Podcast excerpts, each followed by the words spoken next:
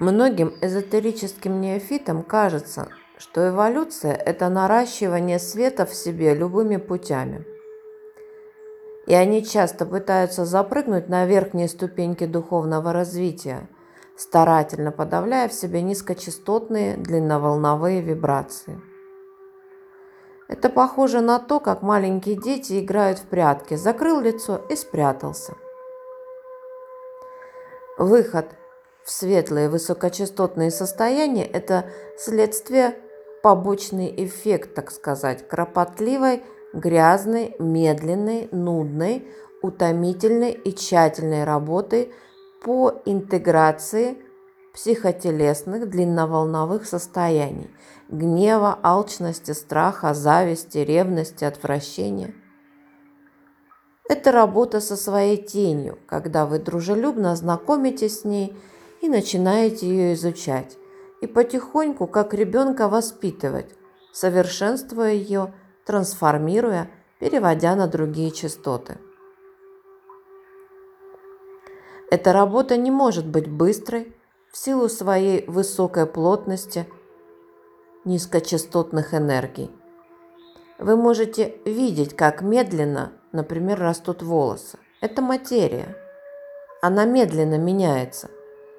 Низкочастотная энергия – это телесная энергия, и она не может трансформироваться быстрее телесных процессов. Много времени нужно для того, чтобы, например, естественным путем разжать какие-то спазмы в теле, сложившиеся под влиянием страха. Будучи когда-то сильно напуганным – Тело каждый раз остро реагирует при приближении к обстоятельствам или людям, напоминающим травматический опыт. И требуется много опыта встречи с этим состоянием, когда вы осознанно расклеиваете прошлую травму и сегодняшнюю ситуацию, постепенно высвобождая тело из лап страха.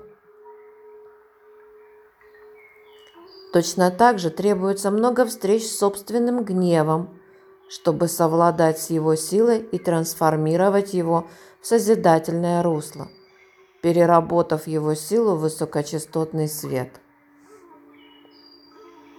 Если вы пытаетесь сразу стать святыми, вы просто раскалываете себя на две части – святую и грешную. Упрятываете – грешную часть в подвал, накапливая ее силу, которая потом начнет рвать вам крышу. Некоторые подсаживаются на эти выплески психоактивности, называя их шаманской болезнью и воспринимая их как приступы просветления. А вам просто рвет крышу от того, что вы не переработали – и глючит картинками собственного величия, которые питаются из непроработанных низкочастотных состояний, формируя гордыню. Подумайте об этом. Добра вам, любви и процветания.